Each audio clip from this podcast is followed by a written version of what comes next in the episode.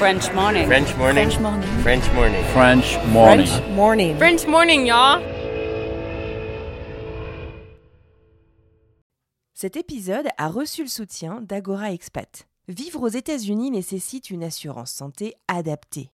Mais trouver la solution parmi toutes les offres peut s'avérer être un vrai casse-tête. Budget, besoin, franchise, difficile de tout combiner. Ne perdez plus votre temps, Agora Expat sélectionne et compare pour vous les meilleures solutions d'assurance santé. Offre personnalisée, accompagnement sur mesure, devis et conseils gratuits, Agora Expat est le courtier référent de la communauté francophone expatriée aux États-Unis. Retrouvez plus d'informations sur agoraexpat.com.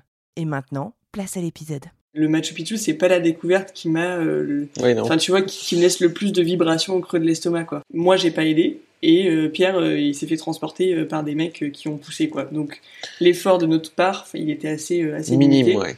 Et en fait, moi, ce qui m'a laissé des souvenirs les plus ouf, c'est pas forcément les plus beaux paysages qu'on ait vus, mais c'est là où on est réussi, enfin là où on a réussi à faire le plus d'efforts à deux, et, et que c'est cet effort à deux et la manière dont on a fonctionné qui nous a permis d'atteindre ce truc-là, quoi.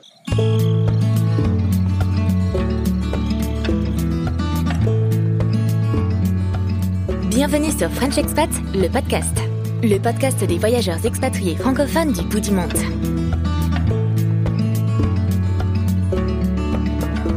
Salut, salut et bienvenue dans ce tout nouvel épisode un peu spécial de French Expat.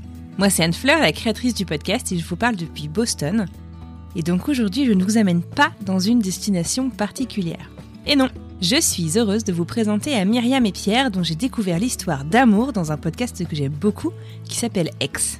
À cette occasion, Myriam parlait de son histoire extraordinaire, de sa rencontre avec Pierre à Paris début 2015, de la soirée du 13 novembre au Bataclan qui a changé leur vie pour toujours et au cours de laquelle Pierre est devenu paraplégique, de leur voyage de noces aux États-Unis, et puis à la toute fin de l'épisode, Myriam parlait de son projet, son projet de tour du monde avec Pierre, son amoureux passionné de voyage.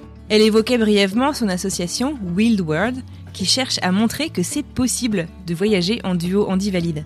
Alors effectivement, non, aujourd'hui je ne vous propose pas une histoire d'expatriation, mais véritablement une histoire qui m'a profondément inspirée et je suis persuadée que vous allez adorer. Dans ce nouvel épisode, je vous propose donc de découvrir l'assaut, monté par Pierre et Myriam, puis de découvrir leur voyage, de découvrir le Machu Picchu dans leurs yeux, de faire du kayak au pied du plus grand glacier du monde en Argentine, de fêter le Nouvel An à Sydney en Australie et enfin de traverser la Nouvelle-Zélande du nord au sud en tandem. Rien que ça. Allez hop, on s'installe confortablement. Next stop, le Pérou.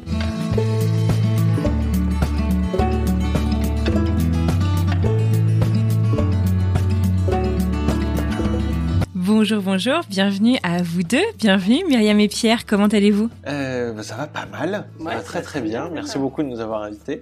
On est ravis d'être là. ah Bah écoute, euh, moi je suis ravie de vous parler, un grand merci. Est-ce que nous pourrions commencer par vous présenter et est-ce qu'on pourrait faire un petit exercice inversé? Est-ce que Pierre tu pourrais présenter Myriam? Et Myriam tu pourrais présenter Pierre s'il te plaît Myriam a 30 ans, comme moi. Euh, on s'est rencontrés le 13 juin 2015. Et depuis, euh, nous passons une vie formidable ensemble. Voilà, ça c'est de la présentation. Ouais, On adore. ouais. Ok, euh, ouais, ouais, non, très bien. Vas-y, du, maintenant à toi. et bah, du coup, à mon tour. Pierre, euh, Pierre a 30 ans également. Euh, Pierre euh, a grandi à Paris. Euh, il a fait des études euh, en école de commerce, donc euh, en commençant par Paris et puis euh, ensuite à Angers, dans une école qui s'appelle l'ESCA. Et euh, en 2015, euh, il est, euh, il est commercial. Il vend du fromage sur les routes de France un peu partout. Et en fait, il est blessé au Bataclan. Euh, et donc, il devient paraplégique. Voilà. Et, et donc, nous, on s'est rencontrés juste avant. Et, euh, et du coup, on vit cette aventure ensemble et, euh, et on décide de se marier. Et effectivement, on a une vie plutôt sympa pour la suite. D'accord, super, merci beaucoup. Euh, alors moi j'ai découvert votre histoire en écoutant Ex avec Agathe Le Caron. Euh, C'était toi Myriam qui a présenté euh, beaucoup votre histoire. Et effectivement donc vous êtes rencontrés en 2015, est-ce que j'ai euh, euh, compris? Euh, J'ai une question un petit peu avant de vous rencontrer, parce que maintenant le voyage prend une grande place dans vos vies. Avant de vous rencontrer, est-ce que c'était quelque chose qui vous intéressait particulièrement l'un et l'autre individuellement? Euh, Est-ce que je sais pas, vous avez été exposé au voyage en grandissant? Est-ce que vous avez toujours rêvé de faire le tour du monde? Enfin, j'en sais rien. Co- Comment, quelle place ça a eu euh, chez vous? Alors, déjà, je pense que c'est un peu différent pour Pierre et pour moi, mais si je dois parler juste de moi, moi j'ai toujours beaucoup aimé voyager. J'ai passé beaucoup de mes vacances en étant enfant plutôt en France en fait, soit en Bretagne, soit dans la Creuse, donc dans des régions assez sympas, mais du coup avec relativement peu de voyages à l'étranger. Et euh, en fait, quand mhm. j'ai commencé mes études, du coup, j'ai pris goût au voyage, notamment avec euh, mon Erasmus que j'ai fait au Portugal euh, et un certain nombre de petits voyages que j'ai fait avec des copains. Et, et mhm. du coup, ça, ça a commencé à devenir une vraie passion de découvrir justement des, des, choses à l'étranger, de voir de nouvelles cultures, de rencontrer de nouvelles personnes qui avaient rien à voir avec avec ce que je connaissais jusqu'à présent. Et, et du coup, j'avais la ferme intention de voyager beaucoup. J'avais pas forcément prévu de faire un tour du monde, quoique j'avais des copains ou des collègues qui étaient partis faire des tours du monde et que ça m'avait bien branché, mais c'était pas un objectif de vie en soi, quoi. Et alors toi, pas du tout pareil, est-ce que j'ai compris? Ouais, non, pas trop pareil. En fait, moi, depuis tout petit, les, euh, les parents nous ont emmenés en voyage, donc on avait, on a, euh, on a la chance d'avoir une maison euh, en Bretagne, on a un appartement à la montagne. Et donc on avait une partie de nos, nos vacances qui étaient plutôt là-bas quand on était tout petit. Et ensuite quand on a commencé à grandir, en fait là les parents ont un peu voulu nous emmener découvrir un peu le, le reste euh, plutôt de l'Europe et donc on a pas mal fait tout ce qui est Italie, on a euh, baroudé en Angleterre, en Espagne, Croatie, euh, Irlande. Et en fait on a fait notre voyage de noces, on est allé aux US ensemble dans le côté ouest. Et en fait c'est un voyage que j'avais fait, on l'a fait en 2018 et dix ans avant j'avais fait quasiment le même voyage avec les parents. Déjà ça permettait de savoir que c'était, moi je savais que ça allait être accessible, enfin on en reparlera je pense pendant le podcast.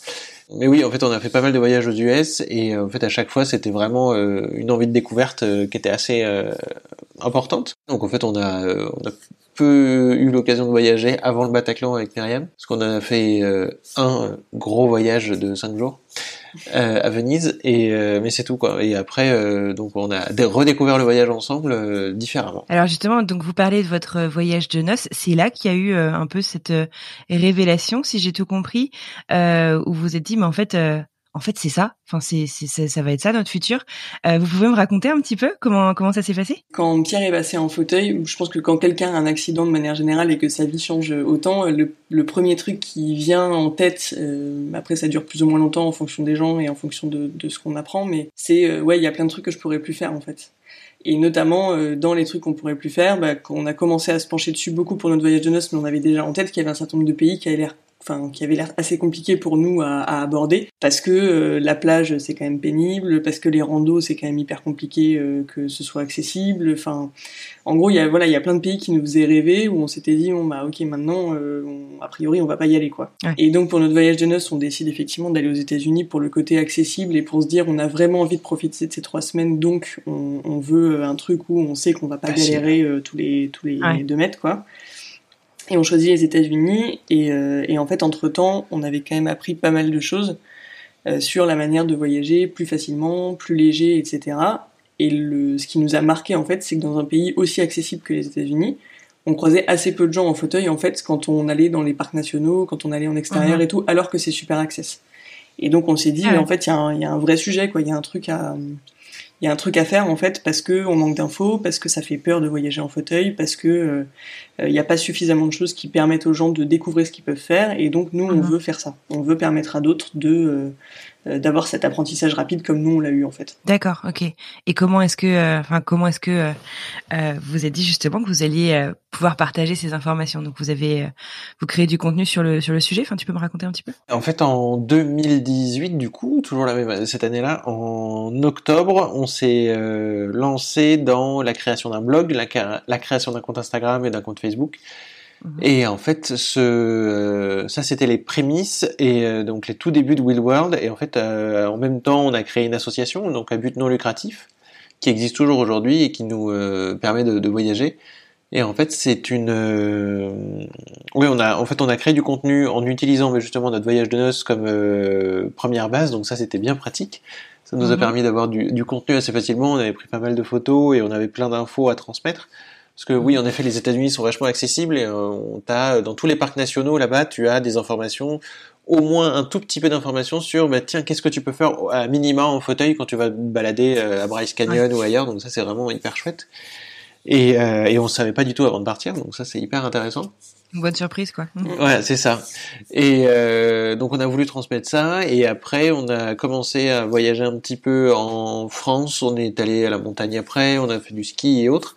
Et en fait là, ça a été vraiment les débuts de comment euh, tu remplis ton, euh, comment tu crées du contenu, qu'est-ce que qu'est-ce que tu mets dedans, qu'est-ce qui intéresse les gens, qu'est-ce que tu as envie de de transmettre ou pas? Et euh, donc là, tous nos contenus ils sont en français et en anglais pour qu'on essaye un peu de toucher un peu tout le monde. En fait, tous nos contenus sur Instagram. Tout nos contenus Instagram. Sur le blog, non. Sur le blog, on est tout en français. D'accord.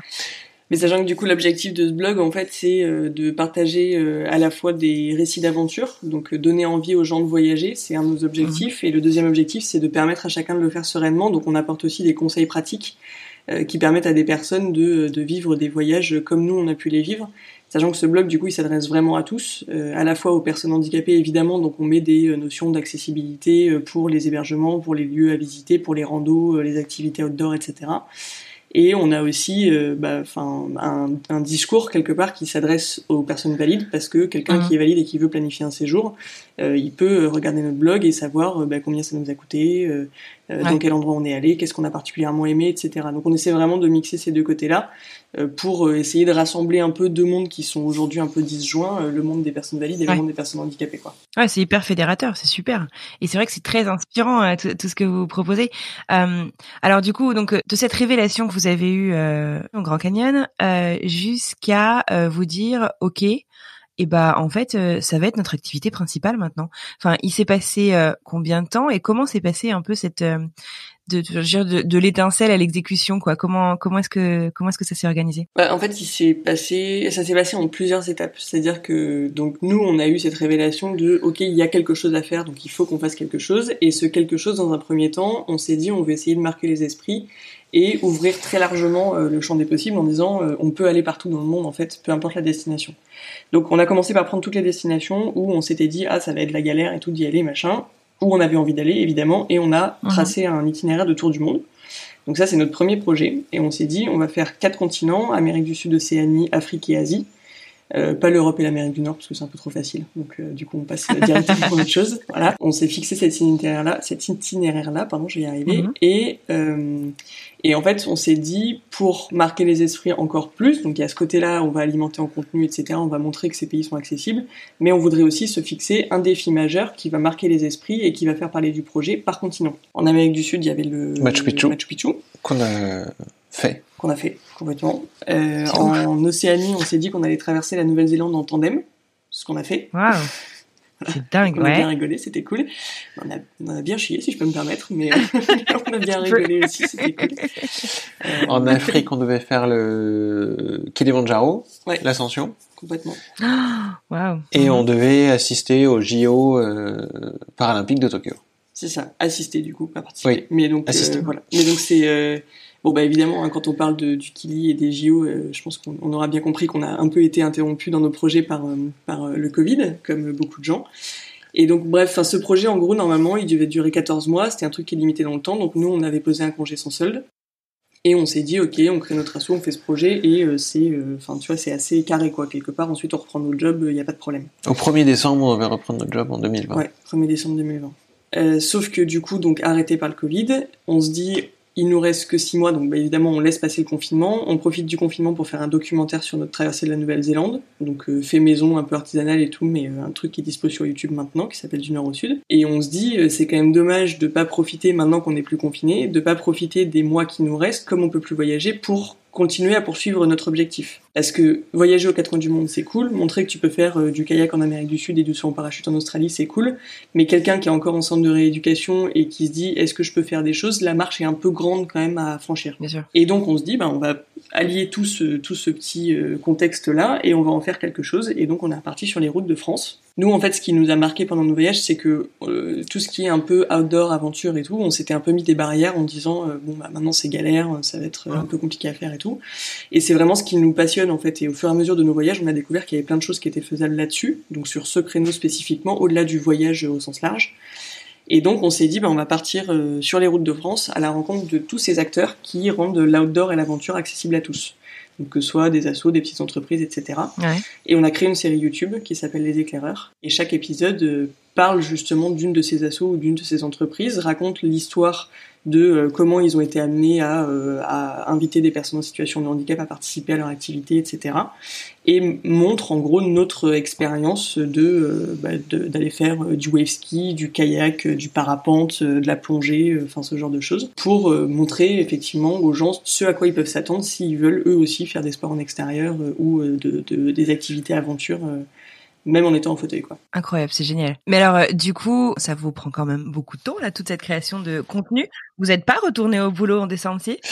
Non, on n'est pas retourné au boulot en décembre. Grosse surprise. C'est dit, bah en fait, euh, vu tout ce qu'on a lancé depuis deux ans, donc euh, depuis octobre 2018, on s'est dit non, mais en fait, on ne peut pas s'arrêter maintenant et se dire, bah en fait, on va retourner dans nos boulots et on va perdre parce que si jamais on revoyageait mais en reprenant nos boulots, en fait, on va peu. Bah déjà, on a que cinq semaines de congés payés, donc on peut pas non plus faire des, des voyages euh, à l'autre bout du monde.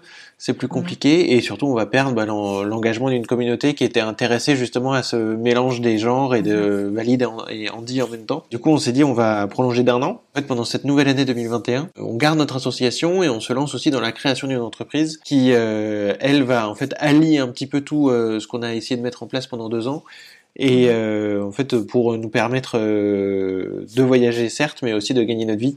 Parce que là euh, jusqu'à présent on, du coup on était sur nos économies et sur le budget qu'on avait pu monter. Comment est-ce que vous financez justement tout ça? Bah, en fait notre tour du monde on l'a financé avec l'aide de quelques entreprises qui étaient assez portées en termes de niveau touristique et voyage.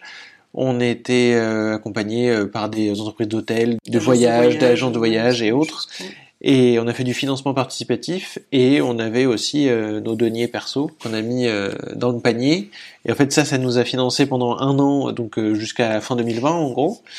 Et, et en fait depuis, bon, on est en fait, ça a financé ce projet-là, c'était l'objectif. L'idée, c'était que qu'on arrive justement à fédérer un certain nombre de sponsors autour de ce projet sur le côté financier, mais aussi des gens qui nous aideraient à porter notre message et qui soient en phase avec avec ce qu'on essayait de, faire bouger comme ligne, si tu veux.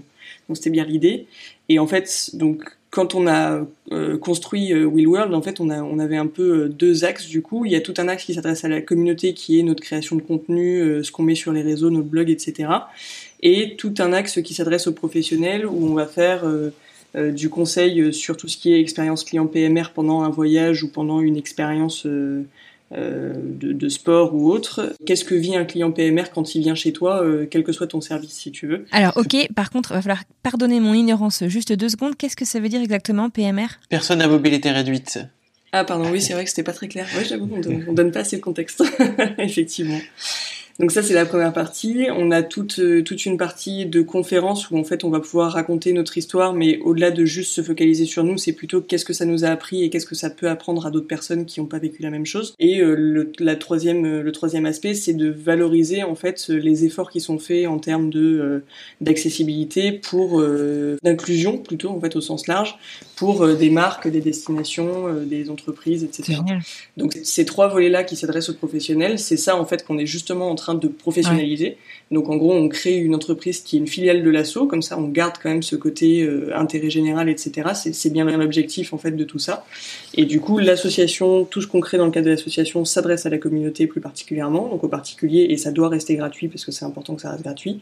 Et ensuite, tout ce qui s'adresse aux professionnels, pour le coup, euh, nous on travaille justement à euh, bah, au packaging de nos offres et à faire en sorte que euh, on crée vraiment de la valeur pour des gens qui ont envie de s'investir dans ce type de domaine. Quoi. Excellent, je trouve euh, ce projet euh, vraiment inspirant. Alors bravo pour pour tout ce que vous entreprenez. J'aimerais bien qu'on revienne maintenant un petit peu plus en détail sur votre voyage à proprement parler. Donc une fois les États-Unis fait pour votre lune de miel en 2018, on va parler maintenant de votre tour du monde. Alors de manière très pratique, vous avez commencé par quelle destination du coup? L'Amérique du Sud, on a commencé par là. Ouais. L'Amérique du Sud, ok. Et, et, et, donc de manière très très très ouais, très pratique, très concrète.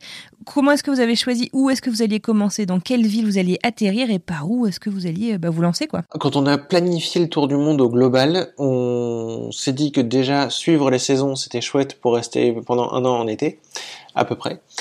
Ça c'est pas mal. Déjà pouvoir se dire qu'on peut s'organiser ça comme ça c'est pas mal. L'autre point névralgique était de se dire on veut être à Sydney au 31 décembre. Ok, autant faire les choses en grand, vous avez raison. Je suis curieuse du coup juste pourquoi Sydney au 31 décembre, il y avait euh, est-ce que c'était pour le côté euh, extraordinaire, c'est toujours euh, la première ville qu'on voit passer aux infos dans l'année suivante ou est-ce qu'il y avait un truc particulier que vous vouliez voir? Ouais, c'est le côté feu d'artifice sur le pont, enfin c'est le truc un peu waouh ouais que tu vois à chaque fois et puis tu fais partie des premiers quoi. Et après surtout pour euh, en fait ça c'est surtout Sydney qui a calé euh, cette partie-là et le, la, en fait, la partie africaine, elle était calée par rapport aux saisons animales, donc avec le, la migration euh, animale euh, annuelle en fait. Donc euh, on, mhm. suit, on est obligé de suivre ça. Et l'ascension du Kili quand même, qui était, enfin tu, peux pas le faire à n'importe quelle période. Quoi. Le mieux c'est de le faire à un moment où il n'y a pas trop de neige quand même. Et puis l'Asie s'était calée sur les JO. Mm. Du coup, bah, l'Amérique du Sud se mettait au début. D'accord, ok, donc un projet qui a quand même encore beaucoup de sens, que vous aviez, enfin mûrement réfléchi, ça paraît évident. donc du coup, vous commencez donc par l'Amérique du Sud, vous le disiez. Euh, votre projet euh, incroyable sur ce continent, c'est de monter euh, et d'aller découvrir le Machu Picchu. Comment est-ce que du coup vous êtes organisé? Comment ça s'est passé? Et puis qu'est-ce que vous aviez décidé de faire d'autre sur ce continent? Racontez-moi un peu. On est, en fait, le, on a commencé par le Pérou. Donc on est arrivé le 2 septembre à Lima direct depuis Paris et en fait on je sais pas, on avait en idée de, en de descendre l'Amérique du Sud depuis le Pérou, aller en Bolivie, Chili, Argentine jusqu'à Ushuaia, et ensuite on remontait au niveau du Brésil, en passant par Iguaçu. Et en fait, le, le Machu Picchu, on y était le 14 septembre, un truc comme ça, donc euh, de 12 jours après notre arrivée. Donc on a, c'était assez bien que ce soit pas tout de suite après l'arrivée, parce que comme ça, ça nous a permis progressivement de nous adapter à l'altitude. Et euh, parce que Lima est à zéro, le Machu Picchu est à 2007. Ah ouais, et, euh, et Cusco est à 3005. Mais sachant qu'après on passait en Bolivie par le lac Titicaca et la Titicaca est plutôt à 4000 du coup, donc euh, ça. Ah ouais, d'accord, ouais. ouais. d'accord, donc c'est pas mal d'avoir un peu d'adaptation quoi. C'est ça. Et euh, non, et en fait pour le, le Machu Picchu, euh, en fait les encore aujourd'hui les fauteuils sont interdits parce que c'est euh, pour éviter d'abîmer les pierres et autres, donc parce que les chemins sont un peu étroits. Et donc tu es obligé de passer par des, des entreprises un peu spécialisées là-dedans. et en fait le, le matériel que tu utilises pour faire le Machu Picchu ça s'appelle une joëlette. Donc c'est une sorte de chaise à porteur. Donc as, euh, en gros, tu as un siège, deux barres devant et des poignées derrière. Donc il y a un mec qui dirige devant, celui qui est derrière aide soulever à passer les marches et en fait sous mes fesses il y a une roue en fait sous le siège il y a une roue avec suspension. Donc toi en fait tu es complètement passif pendant ta balade et en fait c'est ça qui te permet de, pouvoir mieux te, mouvoir dans un truc euh, aussi étriqué que le Machu Picchu, on va dire. Mm. Ouais. sachant qu'en fait, les, les, fauteuils sont, sont pas interdits partout. Il y a un premier point de vue où tu peux y aller en fauteuil, mais bon, déjà, faut passer une sacrée pente. Mhm. Euh, mais du coup, on voulait, nous, on voulait aller un peu plus loin, quoi. Si tu veux, on voulait vraiment explorer cet endroit en se disant, euh, c'est quand même un truc un peu, un peu mythique euh, mhm. et, et qu'on avait envie de faire parce que le côté plein de marches et tout. Euh, envie de voir. ouais, c'est clair. J'imagine que du coup, il n'y a pas vraiment de place pour l'improvisation avec ça, puisque vous aviez besoin de faire appel à une entreprise pour avoir un coup de main bah, physique, quoi, pour, pour arriver. Euh, où est-ce qu'on trouve du coup ce type d'information puisque vous vous allez rendre ces informations disponibles au plus grand nombre? Comment est-ce que vous y êtes pris pour euh, bah, pour préparer euh, tout ça? Comment on les a découverts bah, ou est-ce que En fait, alors non, c'est pas sur place. nous, le, le, truc, si tu veux, c'est ça aussi qu'on qu'on veut rendre finalement quelque part aux personnes handicapées, c'est la liberté de voyager simplement. Euh, nous, quand mhm. on planifie un voyage, bon déjà, on, après, bon, chacun ses priorités, mais nous, on veut avoir des hébergements pour être sûr d'avoir des moments de décompression pour la journée. Donc, on sait qu'on peut se taper euh, n'importe quoi pendant la journée, on y fera face, mais il faut qu'on soit capable de bien dormir et que Pierre puisse prendre une douche, quoi, de base. Voilà. Donc, euh, c'est quand même un peu, un peu important. Euh, donc déjà, Pierre, il passe des, des semaines, des mois avant à réserver les hébergements, vérifier si c'est accessible, pas accessible et tout. Donc maintenant, on s'adapte un peu plus facilement. Mais au début, il nous fallait quand même beaucoup de critères pour s'assurer que les logements seraient praticables. Quoi. D'accord. Nos trois mois en Amérique du Sud étaient, je m'y suis mis en février 2019 et c'était booké en fin avril. Quoi. Ah waouh, c'est un énorme boulot. Ouais, ouais, Boulot, ouais. Parce que tu t'échanges par WhatsApp, euh, tu te fais envoyer des photos, des vidéos, euh, enfin les. Ah oui, d'accord. Tu prenais pas euh, euh, pour argent comptant ce que tu vois sur le site web. Par Jamais. Exemple. Mais en fait, c'est, bah, ça tu peux pas. non, en mais plus, c'est surtout. intéressant de dire. Je me rends pas compte. En fait, en fonction des pays, le et en fait l'Amérique du Sud, ils sont vachement pour comprendre et savoir ce dont tu as vraiment besoin et comment ils peuvent t'aider pour le rendre accessible. Donc ça, c'est vraiment un truc en plus et, et surtout la simplicité de pouvoir les contacter par WhatsApp, c'est ça change vies vie. Et euh, en fait, tu les as au téléphone, ils t'envoient des photos et tout, et les, les mecs sont prêts à, bah attends, on peut tailler une rampe, on peut faire ça, on peut t'aménager ça. C'est dingue. Et euh, ouais, c'est très très cool.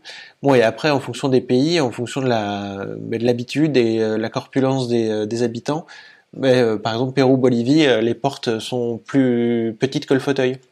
Du coup, quand Ah tu vas prendre ta douche, bah, Myriam, euh, je passe la tête du fauteuil, j'enlève les roues, Myriam me pousse dans la salle de bain, je remets les roues, et ensuite on a accès à la douche et euh, avec deux trois sauts entre des parce que les toilettes sont trop petites, du coup tu sautes sur un tabouret, tu ressautes dans la douche, enfin des trucs euh, Bref. sympas quoi. On a complètement divagué par contre de sa question première qui était comment on est arrivé au Machu Picchu. Et du coup, mais c'est pour montrer les différentes étapes. Donc- et donc du coup effectivement le Machu Picchu, donc on avait réservé ses hébergements et tout, et après euh, bah, c'est en fonction de ce que tu veux faire, il faut regarder sur internet.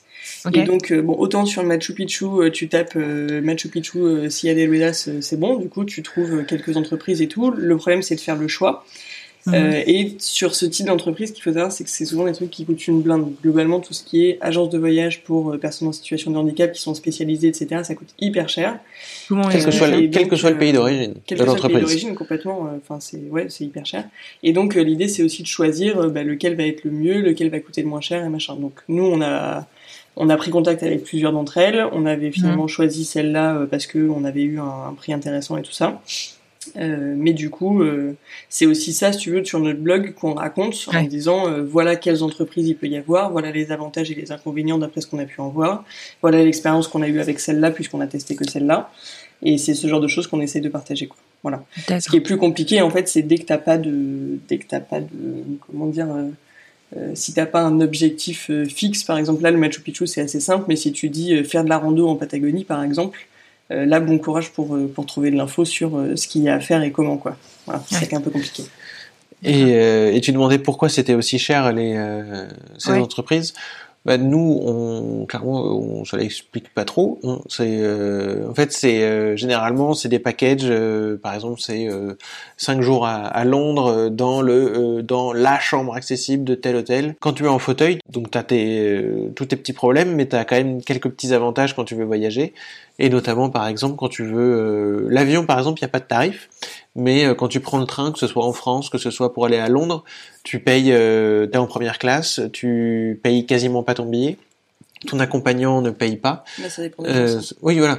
Mais ça dépend. Enfin, moi, par exemple, j'ai euh, 80% d'invalidité avec besoin d'accompagnant, et donc euh, Myriam a la, chance de ne pas avoir à payer son euh, ses billets quasiment. Quand on part à Londres, euh, on l'a fait une fois euh, il y a deux ans.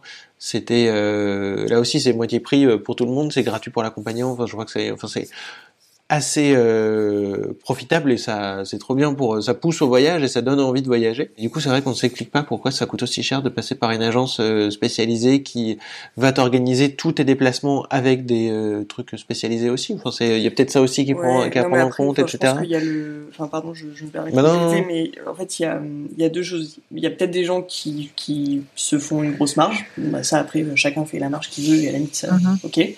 Euh, mais après, il y a aussi le côté où effectivement, quand tu quand tu designs un séjour pour quelqu'un qui est en situation de handicap, tout tout est du sur mesure parce qu'il y a autant de handicap que de personnes handicapées en fait.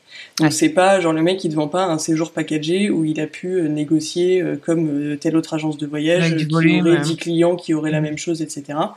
Euh, là, c'est vraiment tout est sur mesure parce que euh, le monsieur qui t'appelle ce jour-là, il aura pas le même besoin que la dame qui t'appelle le lendemain, etc. D'accord. Et c'est euh, du coup, c'est vraiment du, du très euh, ouais, ouais, très très individualisé quoi. Donc je pense que c'est ça aussi qui fait que ça coûte très très cher. Et d'ailleurs, la preuve, c'est que les agences de voyage pour personnes handicapées, elles se multiplient quand même pas mal ces derniers temps Mhm. et que globalement, on n'arrive pas à en trouver beaucoup qui soient moins chers que l'autre. Enfin, tu vois. euh, les tarifs sont quand même assez ressemblants. Il y en a qui, qui en profitent un peu plus, mais globalement, les tarifs sont quand même assez proches. Donc je pense qu'ils se lanceraient pas tous sur les mêmes tarifs s'il n'y avait pas une justification derrière quand même. Hmm, D'accord, compris. Bon alors, euh, ramenez-moi un peu au Machu Picchu euh, deux secondes. Euh, Ouais. Est-ce que vous pouvez juste me dire, euh, on oublie le fauteuil, on oublie tout en fait. Qu'est-ce que, enfin, racontez-moi un peu qu'est-ce que vous avez vu, qu'est-ce que vous avez ressenti. Ben, c'est, on n'a pas eu le même euh, truc tous les deux avec Myriam quand on a découvert le Machu Picchu. Ouais. Parce qu'en fait, moi j'étais dans mon siège, donc en fait moi je n'ai rien à faire de savoir comment je vais m'arriver à tel endroit. Ouais. Et, euh, et en fait, il y a un petit chemin d'accès par là où on est passé sur la fameuse plateforme qui est accessible au fauteuil. Mhm. Et, euh, et en fait, là, les mecs m'ont dit, bah, vas-y, ferme les yeux. et, et en gros laisse-toi porter et on dira quand les ouvrir. Sauf que Myriam, elle, elle a pas pu faire ça, parce qu'il y a Ouais. personne qui l'a guidée, et parce qu'en fait, au plein milieu du chemin, il y avait une énorme, un énorme rocher à éviter. Donc, si elle avait fermé les yeux, se serait Ouais. fait le rocher. Donc, ça aurait été un peu embêtant.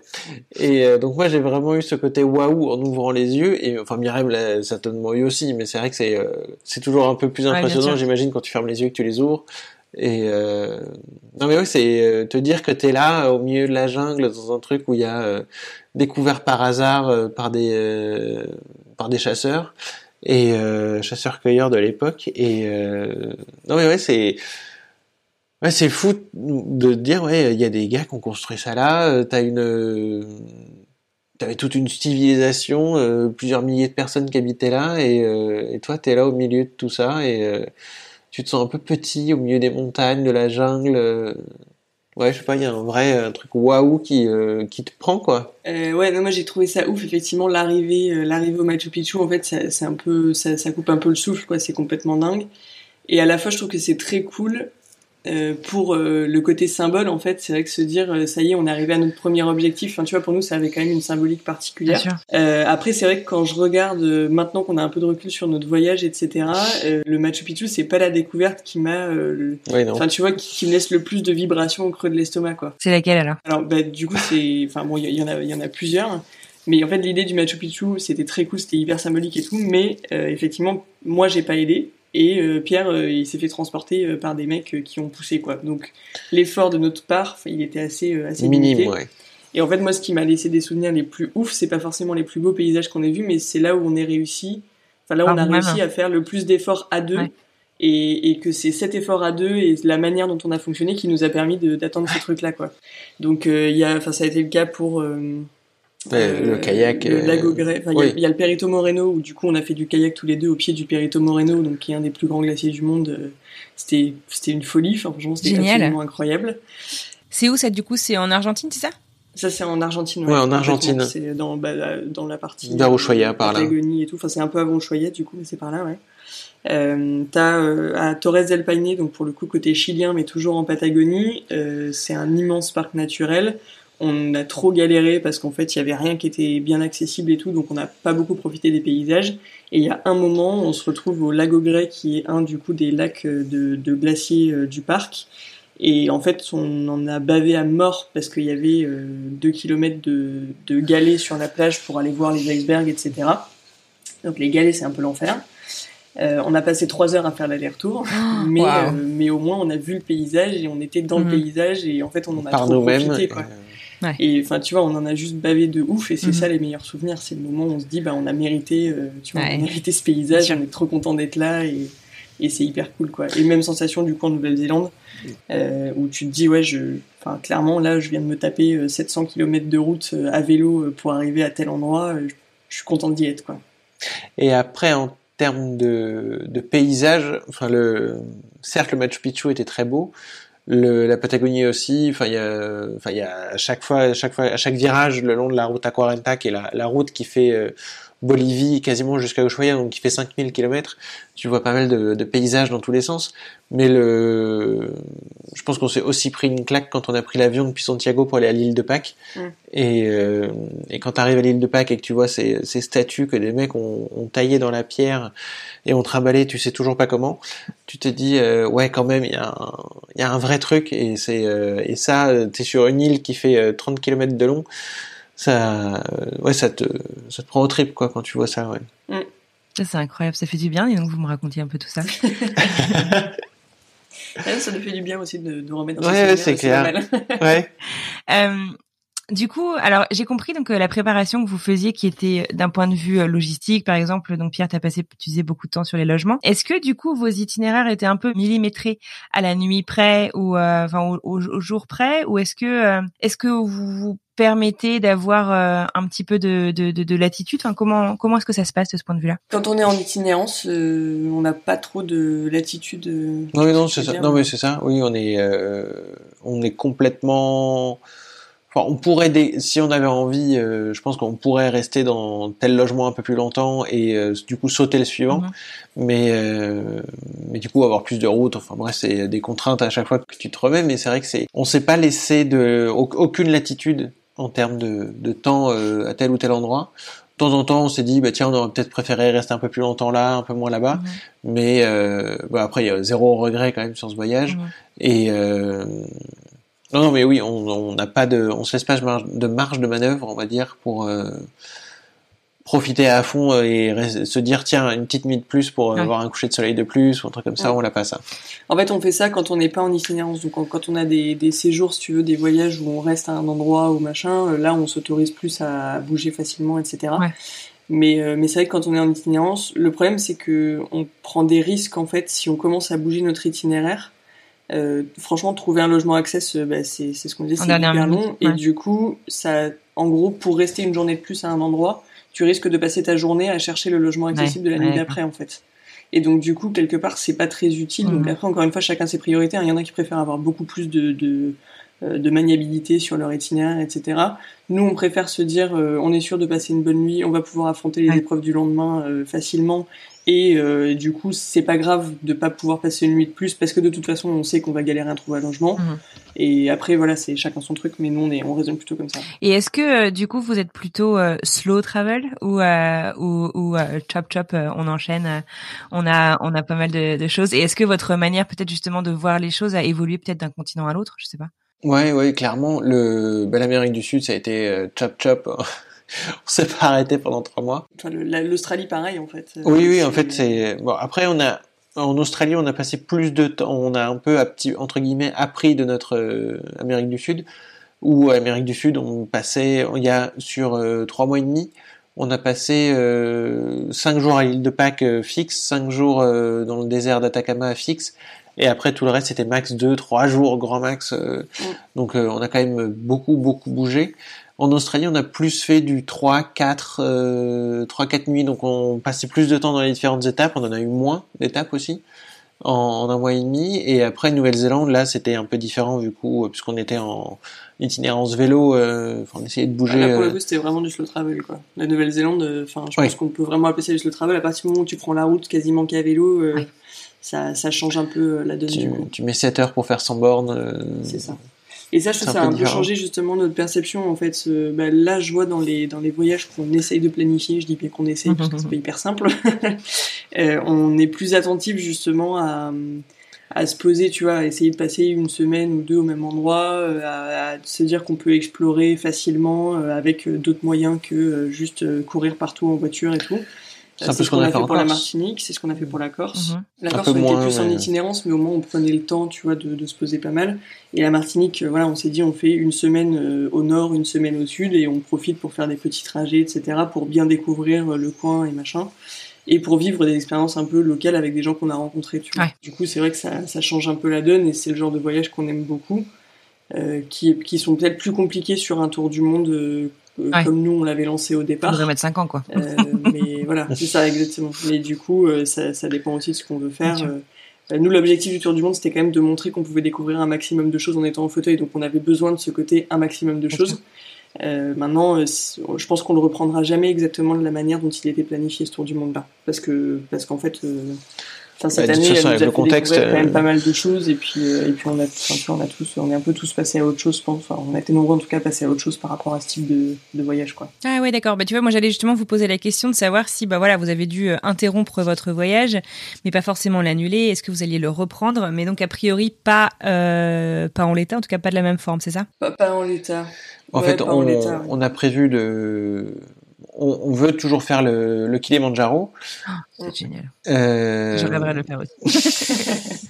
Mais sauf que là, bah, en ce moment, la Tanzanie, c'est c'est vraiment pas ça en termes de Covid. euh, Ah ouais? Le président est covido-sceptique Ah merde, ok. et il cache tous les. Je euh, connaissais pas ce terme. Ouais, non, nous non plus. Ouais, bah non. Mais euh, On non, mais préféré pas le connaître d'ailleurs. Non, mais en gros, il essaye de faire venir les touristes, mais la situation est un peu, un peu compliquée. Catastrophique, on peut se dire Ouais, ça. D'accord.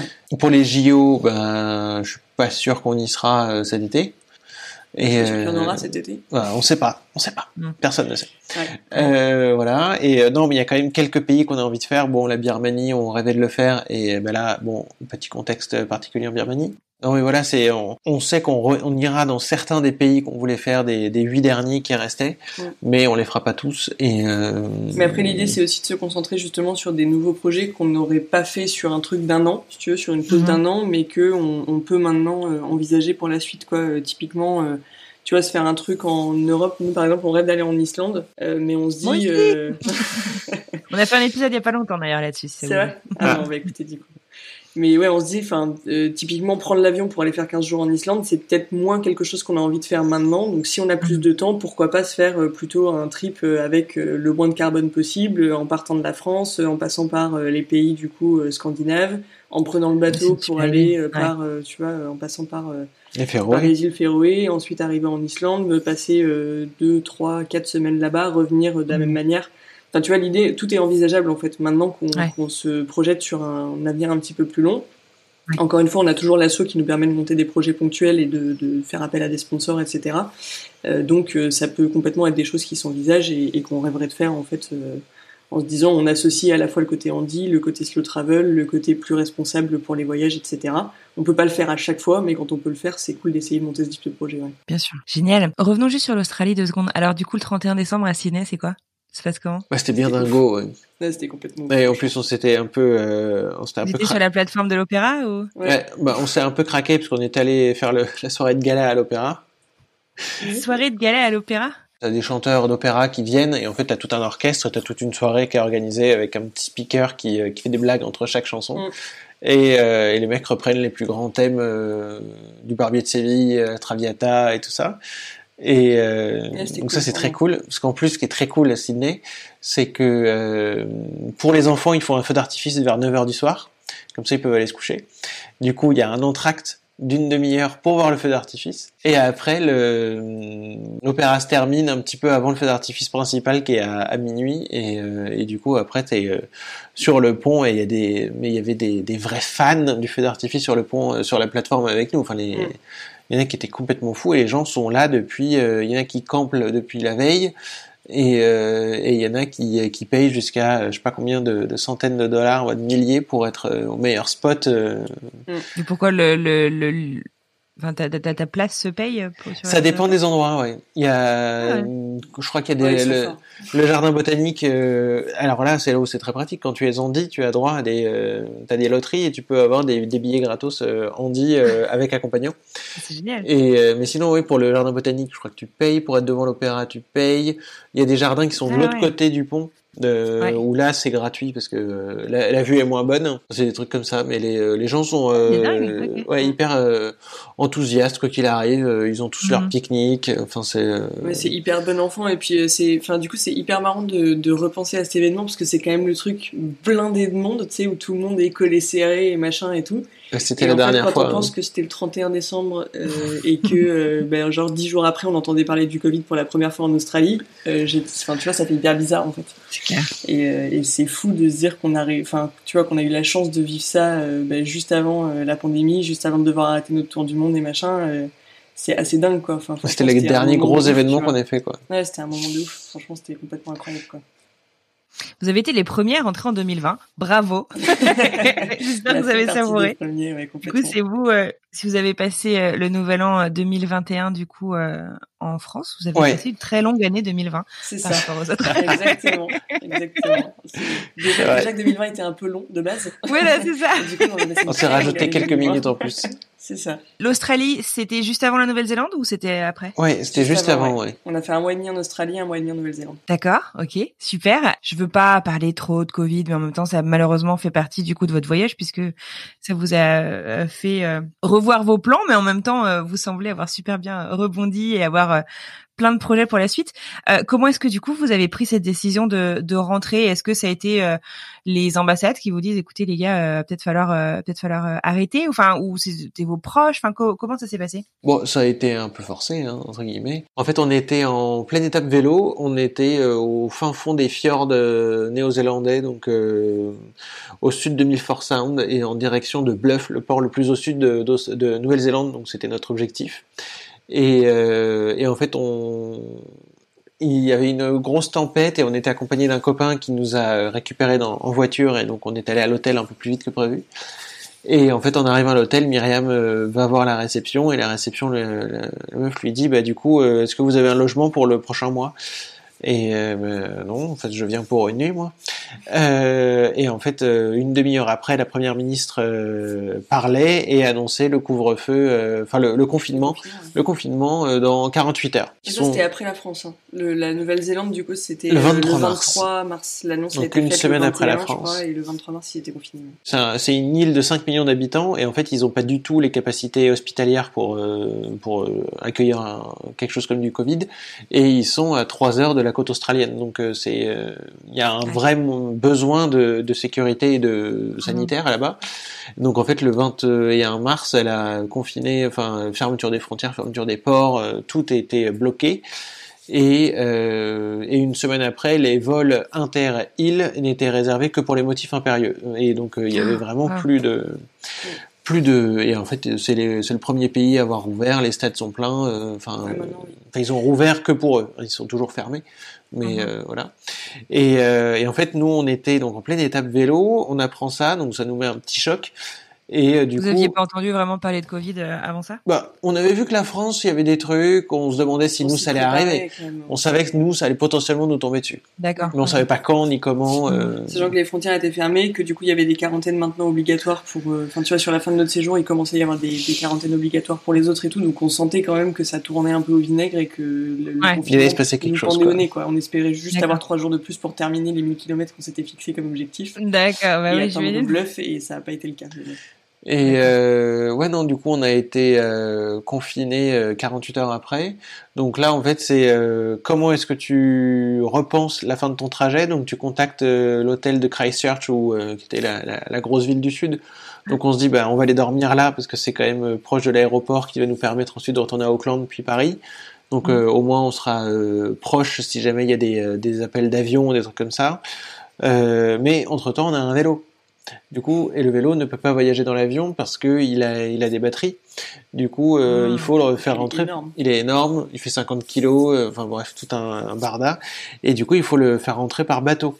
Du coup, là, t'as 48 heures. Enfin, on s'est débrouillé en 24. En vrai, t'as deux heures pour, pour retourner Ouais, parce que ça. le mec il est en train de fermer son, son business. Et donc, en fait, en 24 heures, on a Ouais, trouvé un mec euh, entre là où on était et, euh, et Christchurch à Dunedin. Et le mec était là, ben voilà, vous êtes arrivé, il est euh, midi, euh, moi je ferme à 15 heures et euh, je sais pas quand je rouvre quoi. Donc là aussi on a eu de la chance euh, de trouver le, le bon gars et surtout le, le mec il nous a dit ben voilà je, je vous fais un papier comme quoi j'ai bien votre vélo et tu sais combien ça va coûter? Bah non. Mais du coup on est obligé de te le laisser. Bon. Et en fait, on lui a laissé le vélo et un mois et demi, deux mois après, on reçoit des nouvelles euh, comme quoi il a pu le mettre sur un porte-container et le vélo est rentré tranquillement en France euh, Waouh. par bateau, quoi. En fait, on n'a pas euh, vraiment eu de, de coup de décision à prendre sur l'arrêt du tour Ouais. du monde quelque part parce que donc nous on est confinés en Nouvelle-Zélande. Ça s'est imposé, fait, quoi. on avait de toute façon on avait prévu notre parcours un peu en étoile, donc on faisait trois mois sur un continent et on rentrait à Paris. Et ça c'était, euh, enfin c'était voulu dès le départ parce que euh, ça nous permettait de revoir nos sponsors, de faire des conférences, euh, de changer de valise aussi, de changer de matos et tout. Et on a eu la chance de voler sur Qatar Airways sur le retour de Nouvelle-Zélande, qui est la seule compagnie en fait qui continuait à voler. Donc nous, notre vol n'a pas été annulé, on n'a pas dû repayer une blinde de billets d'avion pour rentrer, etc. On a juste pris notre vol comme c'était prévu. Sauf qu'on n'avait pas prévu d'être confiné dix jours avant, mais bon, ça, à la limite, voilà, ça, ça, se, ça se fait. Et, euh, et du coup, on a pris notre vol comme prévu, on est rentré à Paris, et de toute façon, tout le reste, en fait, l'Afrique, le machin, tout avait été annulé parce que les frontières étaient fermées, etc. Ouais. Donc, en fait, on n'a pas vraiment eu de décision à prendre sur le retour, si tu veux. Mhm. Par rapport à d'autres qui étaient en tour du monde euh, plus longue durée, sans avoir de billets retour, et qui ont été obligés de, de prendre de nouveaux billets pour rentrer. C'était un peu différent, quoi. D'accord, ok, compris. Ok, j'avais pas réalisé que vous repassiez par Paris. euh, en Oui, temps. oui. Et alors, du coup, vous êtes parti combien de temps au final? On a fait Ouais, 7 sept mois, on a fait la moitié. Canon, Mm. canon. C'était trop cool. Euh, J'imagine que c'est pas forcément facile à, à, à résumer euh, en, en un enseignement, mais euh, en quoi est-ce que ces sept mois vous ont changé, peut-être individuellement et en tant que couple? Comment est-ce qu'ils nous ont changé? Bah, En fait, ça nous a permis de... En fait, voyager avec un fauteuil, c'est quand même... euh, certes, c'est des contraintes parce que c'est de l'organisation, c'est de la planification, mais c'est faisable. Et euh, en tout cas, avec mon handicap propre, hein, chacun ayant le sien. Euh, mais à mon niveau, c'était euh, c'est faisable et c'est surtout en fait tu découvres sur place le, la volonté des gens de vouloir t'emmener plus loin euh, que ce que toi tu pouvais faire. Et ça, on l'a surtout ressenti en, enfin, on l'a ressenti partout, mais on l'a surtout ressenti en, en Amérique du Sud où là, les gars, la, la, la première question qui se pose, c'est pas, bah, tiens, tu, enfin, la première truc qui se dit, c'est tiens, tu vas pas y arriver, comment est-ce qu'on va faire? C'est ben tiens, dis-nous ce qu'on peut faire pour que tu puisses y arriver. Et en fait, rien que ce truc-là, ben, en fait, ça te conforte euh, et toi, ça te motive à faire plus. Parce que tu te dis, bah au moins si j'arrive jusque-là, peut-être qu'il y aura euh, quelqu'un de trop cool qui va pouvoir m'aider à aller jusque-là. Et peut-être qu'on va avancer comme ça au fur et à mesure. Donc ça, c'est vraiment hyper sympa. On s'est rendu compte aussi en fonction des, avec les super rencontres qu'on a pu faire quand on est rentré en France, c'est que c'est, euh, il y a des gens comme ça partout sur la planète en fait, qui veulent t'aider à aller plus loin. Et, et encore, quand on était en Martinique, on a terminé une, rando où il y avait des escaliers, en fait des touristes nous ont portés. En fait c'est ça qu'on essaye de transmettre, c'est euh, oui le plus il y aura de personnes dans le fauteuil qui vont voyager, et plus en fait on ce sera moins une, une surprise de voir cette personne euh, bah tiens qu'est-ce que vous faites là? Euh, comment vous êtes arrivé là? Et plus on cherchera à démocratiser la présence du handicap dans toutes les situations en France et dans le monde bah, plus on sera euh, à même de bah, d'aider et d'accepter le handicap en fait. Euh, ouais je, enfin je pense enfin moi je trouve qu'on a beaucoup appris en fait pendant ce voyage et que en apprenant on, on a nous-mêmes fait tomber nos, nos propres limites en fait c'est-à-dire qu'à chaque fois qu'on apprend à résoudre une situation, finalement, ça nous sert pour celle d'après. Et comme euh, ce qu'on a déjà acquis, euh, bah, c'est déjà acquis, en fait, on, du coup, on passe directement à l'étape supérieure et tout. Je pense que c'est le cas depuis euh, depuis qu'on a créé Will World. au départ, on s'était pas dit tiens, je vais traverser la Nouvelle-Zélande en tandem. Et puis, on a appris des trucs, on a fait des choses, on s'est heurté à des problèmes, on les a résolus et on a fini par réussir à traverser la Nouvelle-Zélande en tandem. Et, et voilà, enfin, du coup, d'un point de vue d'un point de vue euh, travail en équipe, euh, je trouve que ça nous a quand même vachement servi. Et après, euh, enfin, je pense que le deuxième truc, c'est sur la communication. on, se connaît quand même maintenant beaucoup, beaucoup, beaucoup mieux que, que avant de partir. Et je pense qu'on a tendance à mieux identifier là où on a vraiment des leviers pour aller plus loin, là où, bon, de toute façon, on n'arrivera pas à changer la problématique qu'on rencontre. Euh, et du coup, on se parle vraiment, euh, on se parle beaucoup plus facilement et, on avance euh, beaucoup plus facilement en comprenant ce que l'autre ressent en fait. Surtout sur les kayaks. non mais globalement, il y a des mouvements quand quand je suis en train de pousser ou moi s'il fait un faux mouvement, en fait, ça me tue parce que je suis en train de faire tel effort et que c'est hyper galère. Maintenant, il le sait. Pareil, moi, quand je quand je l'aide, etc., je sais quand est-ce qu'il faut que je fasse tel mouvement ou pas, quand est-ce que je risque de le faire tomber ou pas. Enfin voilà, c'est quand même vachement plus fluide notre manière d'avancer. D'un point de vue, euh, enfin, je voulais, je reviens un tout petit peu en arrière euh, parce que j'ai oublié de vous poser la question, mais j'espère que vous m'excuserez mon ignorance, mais comment on fait euh, du tandem du coup tous les deux? Ouais, en fait, le tandem est un peu particulier. En fait, c'est un, c'est une marque allemande qui fait qui fait ce modèle-là, donc c'est un modèle que tout le monde peut peut acheter. Il n'est pas spécifique Andy. Mhm. Et donc c'est, il y a une personne qui est à l'arrière qui est assise comme sur un vélo classique. Euh, qui a euh, pédale, vitesse, frein et direction. Du coup, elle a, le guidon. Euh, et en fait, à l'avant, le modèle classique, c'est un siège un peu vélo semi-couché. Donc, tu as des pédales pour les pieds. Et en fait, as, comme sur à l'achat d'une voiture, tu sélectionnes l'option main d'allier. Bah, c'est la chaîne en fait va revenir de, juste devant le siège pour que tu puisses pédaler avec les mains en même temps. Ah, super. Et, euh, et donc c'est les deux mains en même temps. Et, euh, et en fait, il y avait une batterie parce qu'on savait qu'on allait, on n'avait pas la capacité physique pour faire de la Nouvelle-Zélande sans. Et, euh, et en fait, Myriam peut pédaler même si moi je pédale pas. Et en fait, moi je contribue à l'effort en alimentant une, enfin le, le, pédalier principal sur une chaîne séparée en fait. Donc c'est pas un tandem. Euh, vélo classique où là les deux doivent être au même rythme, qui nous permettait de trouver chacun notre rythme. Comment vous avez trouvé ça? En fait, en juin 2019, on a fait un triathlon avec des collègues du bureau. de, okay. de, voilà. On a fait un petit, un petit, un petit, quand même. quand même. Et, euh, et en fait, les mecs s'étaient motivés. Euh, enfin, il y avait un des mecs qu'on connaissait qui était là. Ah, c'est trop cool. Euh, si on fait ça sur un tandem, j'ai un. Hein. Et puis au final, on a testé, on a trouvé ça cool. Et puis il a fait, tiens, on ferait pas la Nouvelle-Zélande en tandem? Et puis on a fait la Nouvelle-Zélande en tandem. Incroyable. Vous donnez vraiment l'impression que c'est hyper facile, vraiment euh, impressionnant. Mais c'est un peu ça. Franchement, sur nos projets, quand même, globalement, j'avoue, bon, on a beaucoup de chance sur beaucoup de points, mais c'est vrai que à chaque fois qu'on a eu une idée un peu à la con, on a réussi à la mettre en place. c'est vrai, parce que là, par exemple, la plus grosse crainte qu'on avait quand même sur ce tour du monde, alors certes, il y avait des étapes en vélo qui ont été un peu galères, euh, où tu euh, frôles un peu la route T'es sur la route. En fait, en Nouvelle-Zélande, il n'y a pas de, de vraies pistes cyclables parce que eux sont plus VTT et donc euh, vont dans les montagnes. Nous, notre vélo n'avait pas la capacité d'aller là-haut et nous non plus. Et, euh, et en fait, tu euh, as les camions qui trimballent du bois, qui te frôlent un peu fort, donc euh, t'as un peu peur euh, avec l'appel d'air de temps en temps. Ça fait des petits stress, ouais. Ouais, les mecs euh, n'aiment pas trop les vélos, certains, donc euh, ils te collent un peu trop. Bref, enfin bref, des trucs comme ça. Donc ça, on a eu quelques stress là-dessus, mais je pense que le plus gros stress qu'on avait, c'était le Kilimanjaro, bon, qu'on n'a pas encore fait. Mais là, on avait vraiment prévu d'arriver une semaine en avance, de faire des tests, euh, faire des, euh, des étapes avec, parce qu'on allait avoir des euh, des porteurs en plus pour moi, pour euh, me porter, parce que j'allais le faire dans mon fauteuil Ouais. et pas en joëlette ou quoi. Et donc là, vraiment, l'idée était de Mm. participer à l'effort et, et on était beaucoup plus prêts au moment du Tour du Monde où on avait fait l'Amérique du Sud jusqu'à 4000 mètres, euh, voire un peu plus haut, et euh, la Nouvelle-Zélande. Et euh, là, on se sentait prêt pour faire l'Afrique. Et en fait, bah, toute la capacité physique qu'on avait accumulée pendant sept mois, euh, elle a un peu disparu euh, pendant le confinement. Et donc, euh, ouais, on se, il y a quand même des petits challenges où on on les met sur le papier et puis après même si on va pas jusqu'au bout de toute façon le fait de tenter c'est déjà un truc et euh, Ouais, on essaye. Après, en fait, le, le truc, c'est par exemple le kili. Moi, je suis pas très inquiète sur le fait qu'on soit en capacité de le faire. Le problème, c'est qu'il y a toujours un paramètre qui est l'altitude que tu sais pas comment tu vas gérer. Donc, t'as quand même une grosse place à l'imprévu, quoi.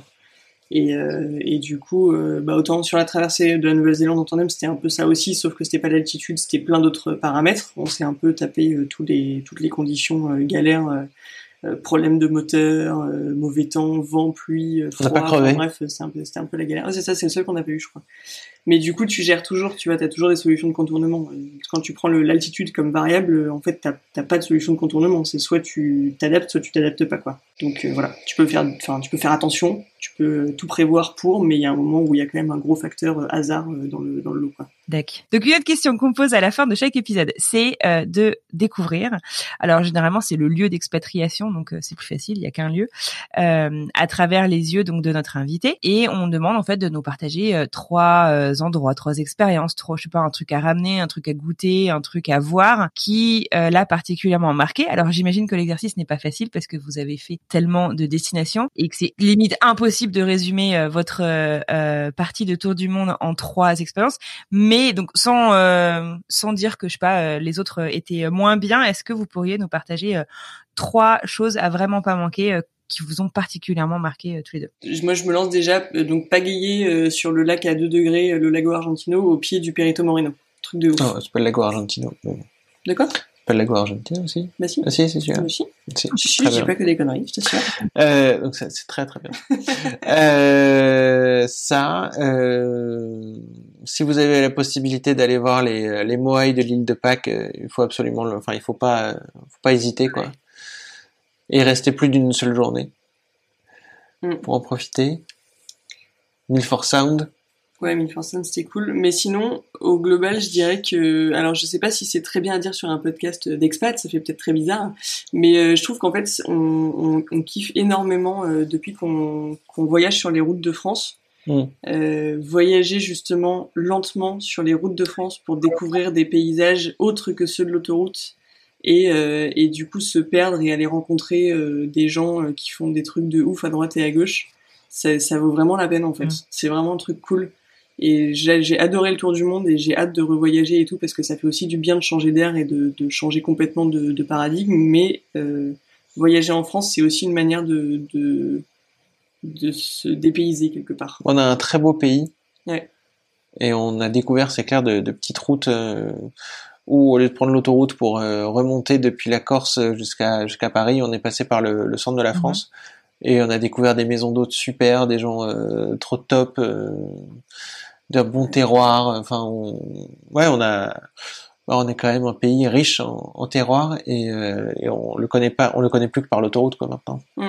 Voilà, donc un petit slow travel en France. Ouais, non, mais écoute, je peux te dire que je pense que oui, effectivement, il y a pas mal d'expats qui en rêveraient avec la fermeture des frontières actuellement. Moi, je suis pas rentrée depuis presque deux ans, c'est un peu dur, mais Ouais, tu m'étonnes. carrément, euh, je suis carrément en phase avec vous et c'est un truc que j'aime beaucoup faire quand je rentre en France.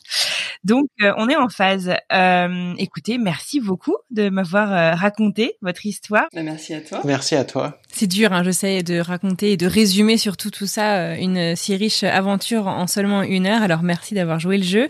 Est-ce que vous avez un petit mot pour la fin? Bah, on croise les doigts pour pouvoir continuer à voyager, mais, euh, mais bon, euh, le voyage, c'est euh, bah, c'est avant tout ce qu'on y met, quoi. J'ai envie de dire. Pas obligé de partir très loin pour profiter. Ah, complètement. Je suis complètement d'accord avec toi. Mais écoutez, je vous souhaite vraiment tout le meilleur pour la suite. Bravo pour tout ce que vous avez fait et bravo pour tous les projets que vous avez en tête. Euh, J'aurai vraiment grand plaisir à suivre tout ça. Encore merci. Bonne continuation et à très bientôt. Merci, merci à toi, toi aussi. Bonne journée.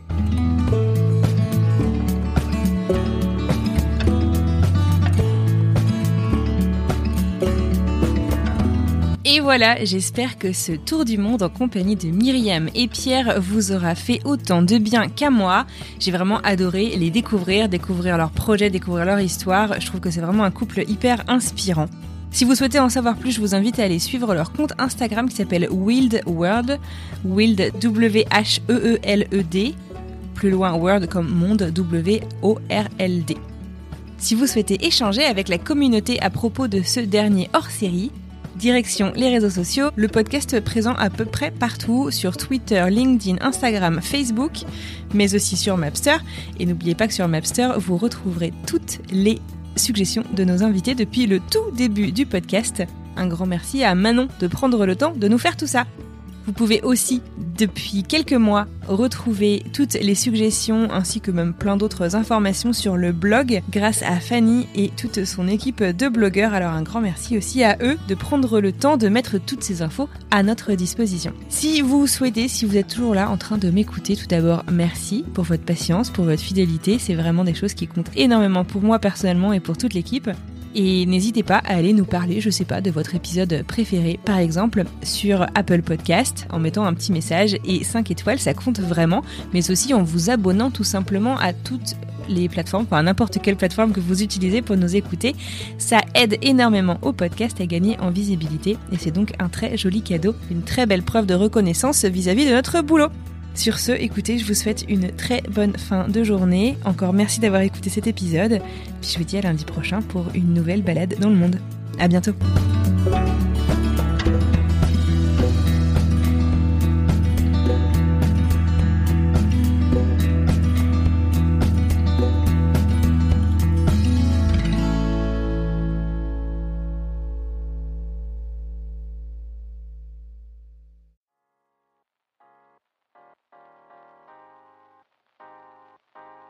Vous venez d'écouter un podcast réalisé par moi-même, Anne-Fleur Andrely, mixé et habillé par Alice Krief et produit par French Morning. French Expat n'est pas le seul podcast de French Morning. Pour retrouver tous les podcasts du groupe, rendez-vous sur frenchmorning.com slash podcast. À bientôt!